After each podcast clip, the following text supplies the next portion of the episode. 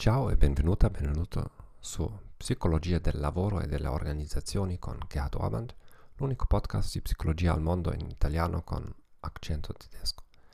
In questo episodio parleremo del più grande problema di atteggiamento nei dipartimenti delle risorse umane.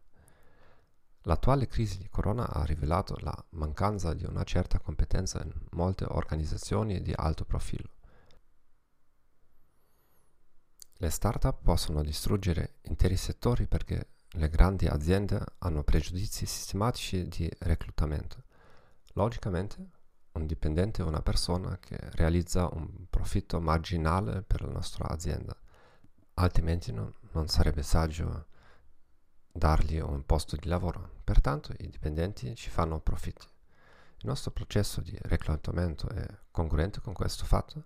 Molto spesso le aziende investono nello sviluppo del proprio marchio come datore di lavoro, ma qual è la percezione dei candidati durante il processo di reclutamento? È un fatto che i dipartimenti delle risorse umane fungono da guardiani di un'organizzazione.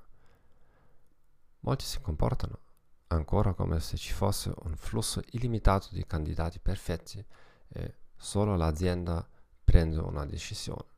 Il problema è che non sapre- sapremo mai quali persone competenti hanno deciso di non applicare. È davvero necessario fare ancora domande come questa? Quali sono i tuoi punti di forza e di debolezza? Dove ti vedi tra cinque anni?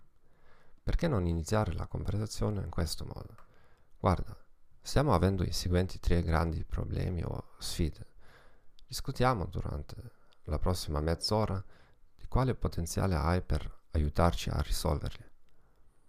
Ti ringrazio per aver ascoltato questo podcast, ti auguro una buona giornata e arrivederci.